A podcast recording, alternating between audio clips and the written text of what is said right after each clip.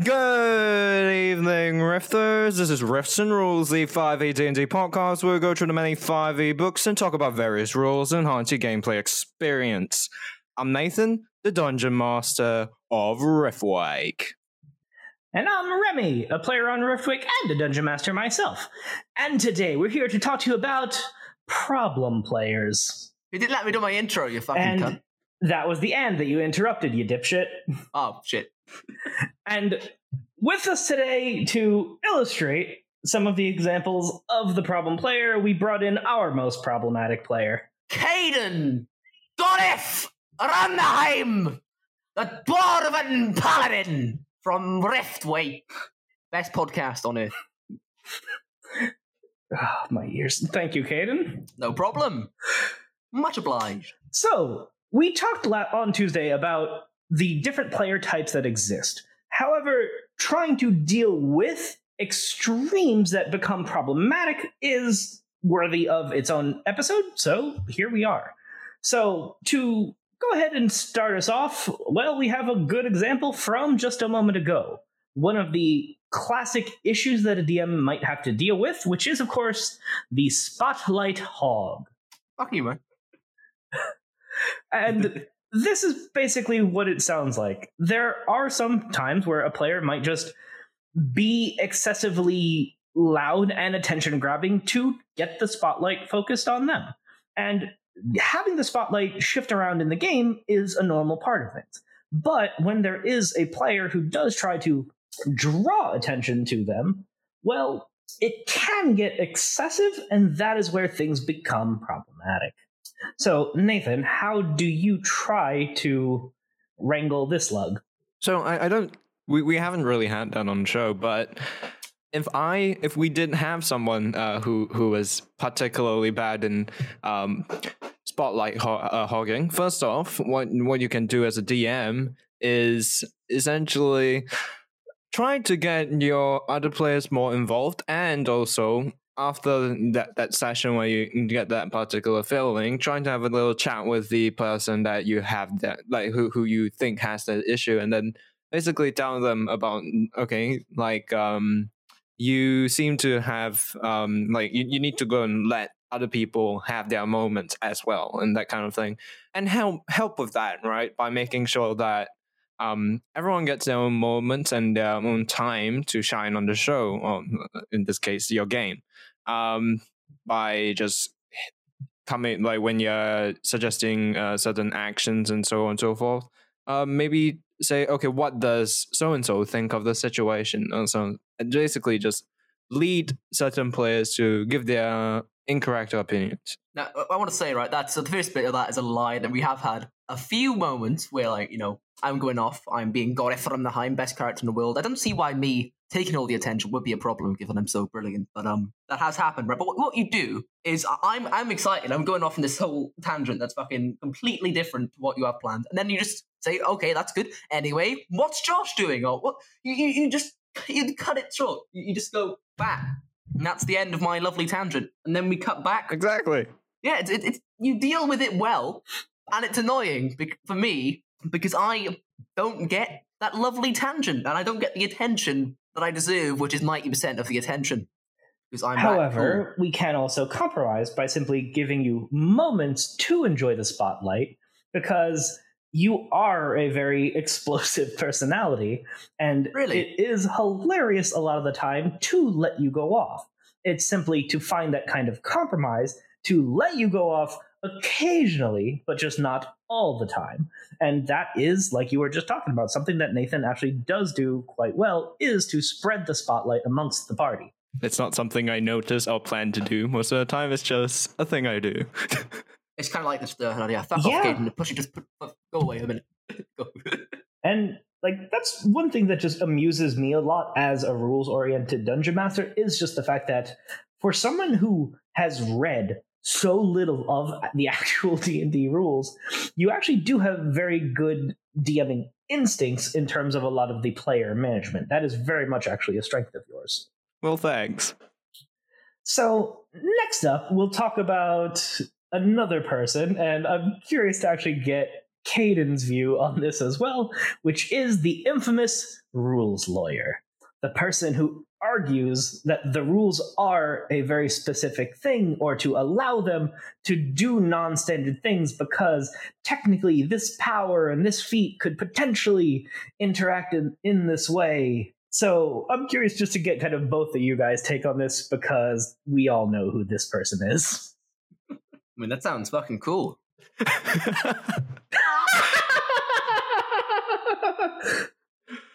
so, anyways, um, the way that you deal with a rules lawyer is that most of the time, if the what, what the rules lawyer is actually putting forward um, is something that you're fine with actually following, it, it's okay. But the thing is that the real issue is when it kind of gets in the way of certain moments or certain things you want to do. So, like, there I are certain away the blood. that that's something a rules lawyer would do. But the thing is that I'm not going to stop him from doing that because and the rules say that he can do that. And the thing is that it is kind of funny that whenever there's a moment when um you know that that like everyone I, I say okay everyone's covered in blood and um you leave the the the uh, bloody room and then he's like no I, I I have no blood on me prestidigitation I'm like gosh damn it why you keep on doing this to me but that's a moment. That's that's fun. It's fun. The thing is that that's fun and funny. The issue uh, with rules lawyering is when it affects certain things. Like another player is like, I want to do something cool. I want to um, run across this thing, leap across, and then stamp the guy. It's like you can't well, do that. Actually, can't- you, only have Yeah. a dexterity of 10, so you really don't have the best chance. The DM shouldn't even let you roll for it. Uh, and Actually, that, a, that that's where it becomes like an issue, right? I have a question. Could I use my um inspiration from Riftwake to get about five minutes of advertising time in um RNR for my own shitty No, prospect? no, no, you can't. Ah, Go away. well. But, we'll uh, let you it's go an off at the inspiration. end. uh, I promise well, you. We'll let you go off at the end so you can close this out as the stinger. All right, sure. And again, like we always talk about, sometimes there are going to be these kinds of random interruptions. And as a DM, to just have compromising communication to maybe not give them everything that they want, but to allow them at least most or at least a good amount of what they're going after is usually enough to satisfy most people at the table. But anyway, going back to the rules lawyer in particular, uh, like we did talk about a little bit in Tuesday's episode, that is also the type that is most likely to have metagaming be an issue. And again, the best way to deal with that is to simply enforce the line between what the player knows and what the character knows. Because again, if I'm playing a character like Morris with a six intelligence, then just because I, Remy, know the rules, or just because, you know, I, Remy, know a monster's, you know, AC or vulnerability or immunity or any of those kinds of things that I know, that does not mean that my character does. So if I, as Morris, were to say, you know, oh, well, actually, that thing is immune to cold, so everybody stick to using fire attacks, Nathan would be completely within his just authority as DM to just say, Mhm. Remy, shut up. Morris doesn't know that. And, And if yeah, I were to try to push, like uh, as uh, so one issue that you know the more metagaming rules lawyer sometimes tries is to try to push by saying you know well can i roll to see if morris knows? And that is where thing the line can get a little fuzzy but that's also just pushing the boundaries of civility in all honesty. Because just because there's a chance of someone knowing does not mean that even i should roll for it. So i made the joke earlier about you know the rules lawyer trying to enforce the rules on other people. But it is also within the dungeon master's authority to say no there is not a reasonable reason that your character would know that thing. Like maybe you have someone else in the party who is you know proficient in the nature skill or some such thing that might be more reasonable to possibly know a thing but this is almost a merger of you know metagaming and spotlight hog because a rules lawyer that becomes problematic is usually doing that just because they want to be right it doesn't even matter sometimes whether they actually are right or not they simply want to push hard enough to get the DM or other players to just back down to let them get their way. And that is something that a DM does need to be careful about and to enforce to not let it interrupt the game to get that far. Uh, also, one just uh, simple bit of advice to deal with that kind of situation there are going to be some times where, as a dungeon master, you may not remember a particular rule. Like maybe you don't remember what are the rules for, you know, jump distance. And then there might be a rules lawyer like me at the table who does. And yeah, he's very reliable. Yeah, you could. yeah, and we'll get to that part actually in just a sec. But one thing that you can do is just say, look, the rule i remember it's complicated and dumb so we're just going to do this and maybe we'll look up the actual rule later but i don't care i just want to move things along that's okay because the that's like is the perfectly arbiter of the valid. rules Like what I, I often say when when uh, it comes to rules. Okay, if it makes it more interesting or gives that like the element for the players to have more fun, sure, we can use a rule. But if it's just gonna make us like suffer through a bunch of math and rolling stuff that doesn't really matter, then just not. You know. Exactly. To just, I'll worry about it later. On the other hand, one good way to manage them is to just do as Nathan often does of just say, I don't remember. Remy, what's the rule? Rules lawyer rattles it off. We do the thing and move on. Because to make such people be useful can often stop them from escalating to the problematic level. Speaking of escalation, that will take us to our next one here, which is the escalator. So, this is the type of thing where let's uh, so there's an example here I'm going to use. DM, you walk into a tavern. There's a quiet fire burning in the fireplace. The bartender is trying to then the escalator will interrupt. I slap the waitress, throw the bottle of rum in the fireplace, exclaiming, "It's too cold in here," and start laughing maniacally. Like some players just want to do shit for the sake of it. And honestly, this is another of the more common ones to kind of deal with. So, Nathan, how would you manage that type of person? Consequences. Lots of consequences. Major plot changing uh, consequences. So, Caden, would you be able Slide to give us an shit. example of such a situation? Well, I've never done anything like that personally because I'm not an absolute prat, obviously, right? But uh, say someone were to, I don't know, say we just uncovered this incredibly important relic that was one of a kind in its world, like uh, for example, like a revive potion or something, and um, there was this guy who was carrying it, and if we were to kill him or if something would happen to him, then it'd be it'd be horrible. It would completely change the course of the story. It would be completely off the rails, right? So if you killed them, like say for example, you you know split their head in half with an axe, uh, that that would that fuck stuff up. I, I, Nathan, the, the, the, this is the uh, I think it's a good. Purely hypothetical, of course. It, it purely, yeah, obviously, right? I, I, I know it's, it's obvious. I don't need to point it out, but purely hypothetical, right? Um, but it's the benefit of um, you know, the way we do Riftwake, right? Even though the story suffers um from and being improvised, it allows people who do that have consequences, and it, it's more interesting, you know.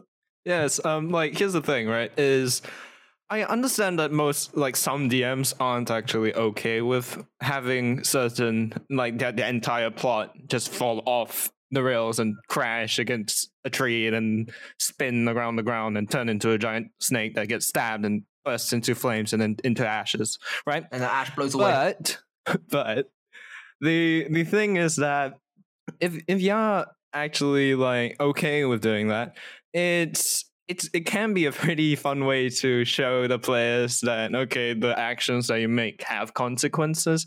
And you know, this often results in one of two things.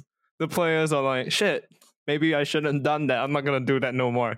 The other one is they're like, shit, that did the thing. That's really cool. And you can just have two really cool results where you now have either a more understanding player of like, okay, maybe I don't do that. Or you have this player that's like, okay, I understand what buttons I can push that can make this situation more fun.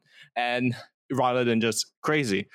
But yeah, sure, like it's always going to be a balance of sorts. And there's certainly ways that um like it's going to be hard on the dungeon master, or it could be a situation where it's bad because sometimes the player might just go off the off to the deep end and you know just keep on trying these sorts of things.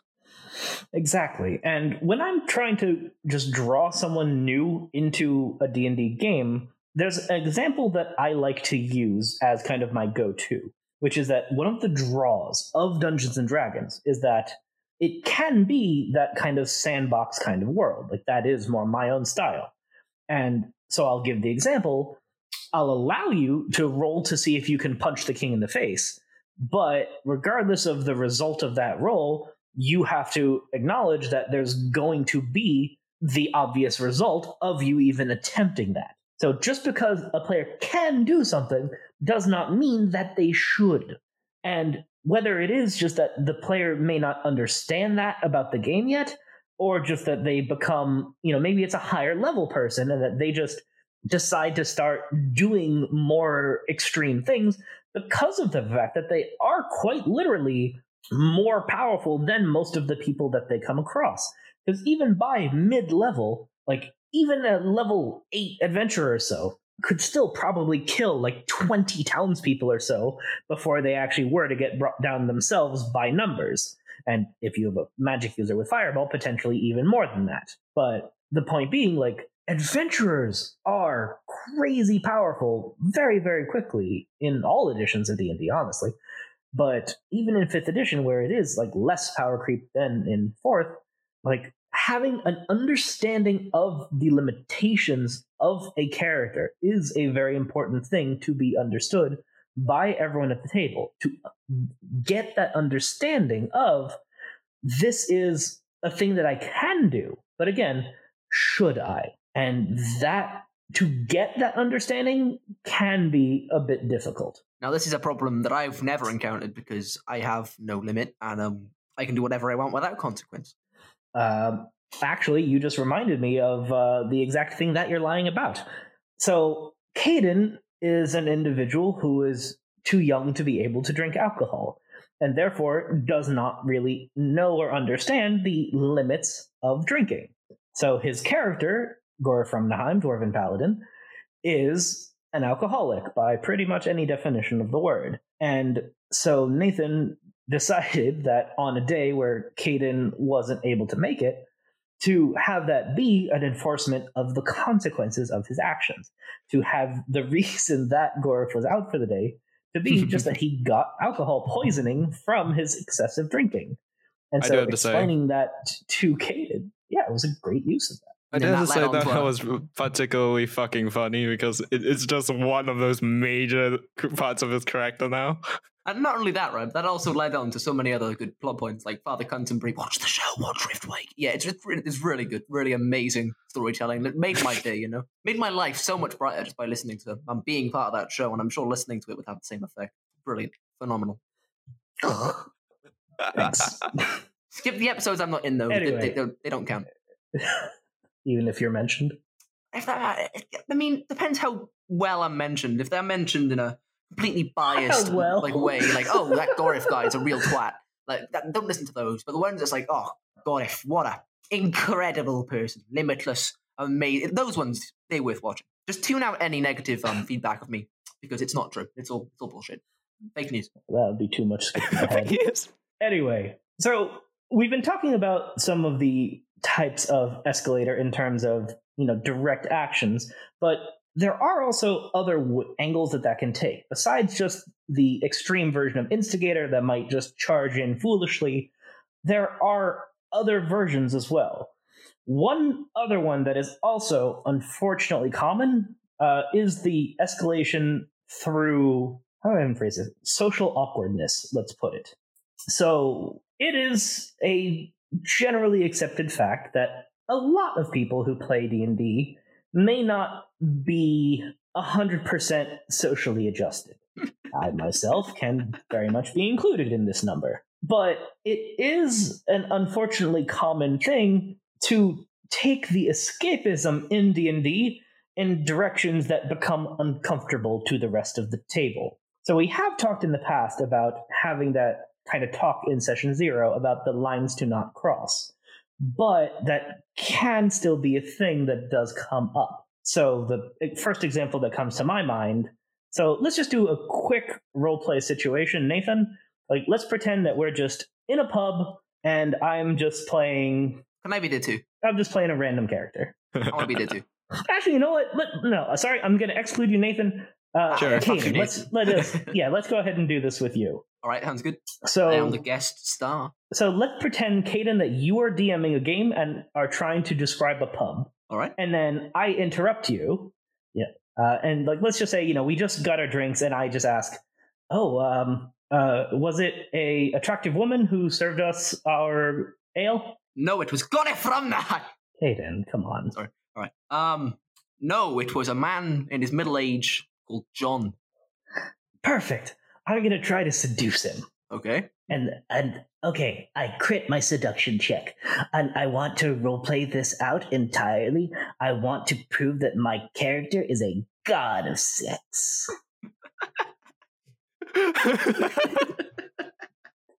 Sure thing, man. oh my god, that's amazing. It's just like everyone's sitting there kind of awkward and then it's just like, okay, and and I and I um and I prepared a flask. I roofie their I drink. begin to unbuckle my tunic. Unfortunately, as an adventurer, I have 12 belts, so it does take a few minutes, but I do it Suddenly, a demon appears in the room and fucking explodes you. You die. You explode. Your head is ripped off. and then turns out- out of the shadows, got it from the Heim. He comes and he cleaves the bartender's head into two. Oh no! It, it turns out mess. that, that that in this world, right? It's just like if you're not married n- and and try to have sex, you, you know, Garth Runderheim will come and kill you. oh yeah, Gorif is a, a big advocate of Christian values. Oh, so, Always. moving on to the last one that we'll talk about for now, and obviously there are still a lot more categories of potentially problematic players, but there's just too much to cover in any kind of reasonable time. Does that mean we'll get a problem players too? Electric Boogaloo. It's possible. So anyway, Incredible. last one for today though. the steal from the party type. And yeah. Would you like to lead us off, Caden? Right, so um, when you've gone on an adventure, right, and you've done all the work clearly, like your party just fucking useless dead weight, and then you get offered a reward at the end. If you've done the most work in your eyes, you deserve all the reward, and sometimes you have to take it from them, and they know it's the right thing, but they just they're too greedy. they're too greedy to admit it, so you need to take it from them. It's for their own good, and you deserve it the most. So that's what I do, obviously. Um, Gorif always does all the damage. He always leads all the conversations. He never gets him. All my party members are always getting the party into constant trouble. The big funny thing here, right? For everyone who hasn't actually watched the show, the person who gets like stuff stolen from him the most is Gorif. I, I'm sorry, what? Stole it from him? yeah, stuff stolen from him. You get no, no, no. I, I- no one can steal from me. I'm the most vigilant motherfucker there is. No one With your steals from me. I am incredibly perceptive and With your a master wisdom. of dexterity. If anyone tried to steal from me, their head would be no more. They would be dead. And that's why no one has ever stolen from me. Ever. Prove it. You can't prove it. It's very wrong. Interesting take. Nathan, your thoughts? Yeah, sure. but anyway, the point that honestly does need to be addressed, though, is that to have a person in the party who acts against the party is a problem. And true, the example I gave was specifically stealing from the party, but there is also the much worse one of someone who like slits another party member's throat in their sleep. Oh god, nah, I'd, I'd never I go that can't far. believe that's a fucking thing that happens, but it is. I've stolen from people, but I'd never ever try to kill a party member. I'd never do that. yeah, that's, that's too that's not a thing, far. right? I've, Yeah. I've never done It that. is a thing, but this is something to your credit, Caden.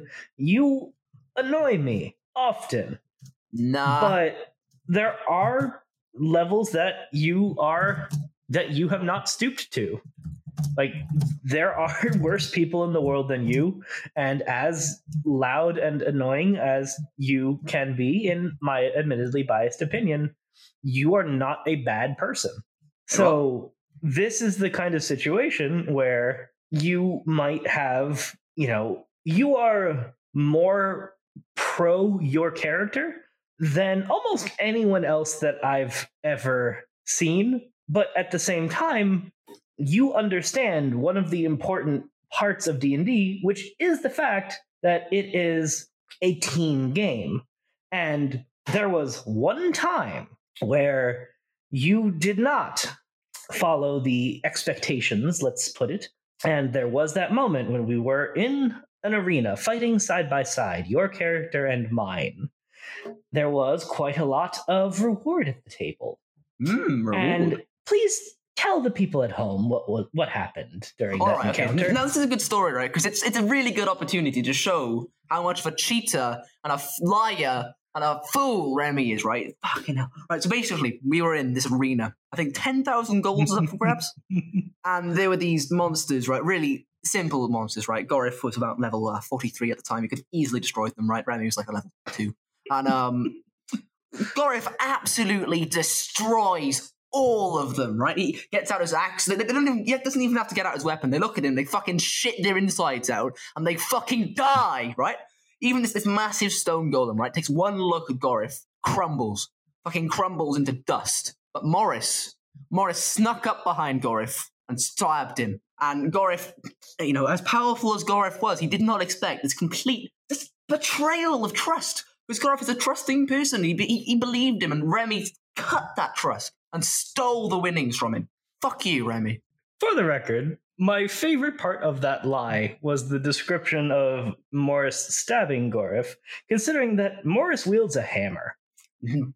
Stab with a hammer.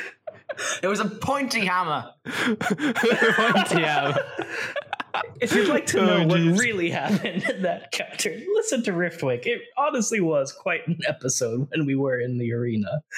But the point being was that the truth of the situation is that his character, listen to tried to sabotage the fight so He's that deceiving you. I would die and he would receive all Not of true. the No, reward fake news. money. Fake news. Josh. And- Josh. Josh. Fake news. And that isn't okay. No. Because part of Wrong. the expectations at a D&D table is Wrong. that the party cooperates with Not one true. another against the challenges in the world that the DM narrates around them. To have an untrustworthy member in the party is a problem. And if there is a hint of things heading in that direction, that must be dealt with immediately. And in the immediate aftermath of that episode, Caden and I had to have a chat about that is not okay. And that Yeah, if I have he to explain that to you. ever were to I- try anything of that level again, there would be consequences, both for his character and potentially for Caden the player. Uh-oh. Because a D&D world is a dangerous place. You must be able to trust the people in your party to work That's what I'm together. You tried to kill me. And even if you decide to play an evil character, people are not cartoon mustache twirling stupid villains. Even an evil character acknowledges the value of backup. Easy So-. Just because someone does want to have the most wealth in the world, they should know if they get their healer in the party to not trust them, that they might refuse to heal them at a critical moment. And Agree. then they might die. So being able to trust people in your party, even if some characters are full on evil, is a very important thing that must be established. That was all wrong. Don't listen to him. he's, he's, he's got the wrong. He's, he's, loopy. He's deceptive. He's a thief and a fool and a motherfucker. And he's a I don't like him. No, wrong. Got all wrong. My account's the right account. He's wrong. It's just giving me um. It's reminding me of a certain presidential debate that happened recently. Ooh, mm, mm, mm, might want to cut that bit out, Nathan.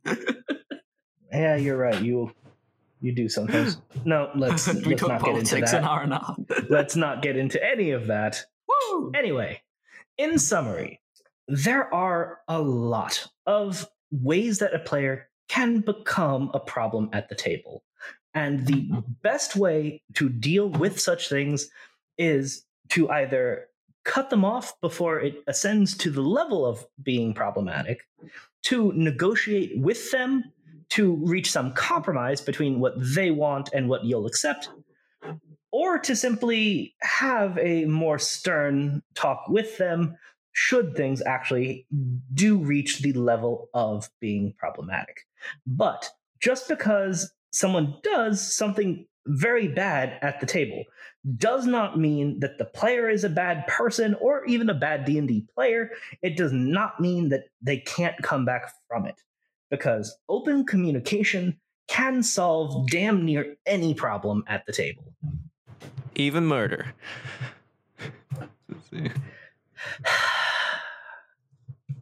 Thanks for listening to this episode of Riffs and Rules. Please leave us a review and give us five stars on iTunes. Also, sub us on Patreon at patreon.com slash podcast. Two stars loads a dollar, and even that much really helps us out and supporters get benefits such as behind the scenes content, early access to episodes, access to the Patreon Discord where we chat with the cast, and even a shout out on the show. Find us on social media on Twitter at Riftwake Podcast, on Facebook as Riftwake, on Reddit on the subreddit r slash Podcast. And you can send us an email, riffsandrules at gmail.com. That's riffs and rules at gmail.com. Thanks for listening. Bye. Support for this podcast and the following message come from Corient. Corient provides wealth management services centered around you. They focus on exceeding your expectations and simplifying your life. Corient has been helping high achievers just like you enjoy their lives more fully, preserve their wealth, and provide for the people, causes, and communities they care about. As one of the largest integrated fee only registered investment advisors in the U.S., Corient has deeply experienced teams in 23 strategic locations. Corient has extensive knowledge spanning the full spectrum of planning, investing, lending, and money management disciplines. Leverage Corient's exclusive network of experts to craft custom solutions designed to help you reach your financial goals, no matter how complex they may be. Real wealth requires real solutions. For more information, connect with a wealth advisor today at corient.com. That's C O R I E N T.com. Corient.com. When you need mealtime inspiration, it's worth shopping Kroger, where you'll find over 30,000 mouthwatering choices that excite your inner foodie. And no matter what tasty choice you make, you'll enjoy our everyday low prices, plus extra ways to save, like digital coupons worth over $600 each week. You can also save up to $1 off per gallon at the pump with fuel points. More savings and more inspiring flavors make shopping Kroger worth it every time. Kroger, fresh for everyone. Fuel restrictions apply.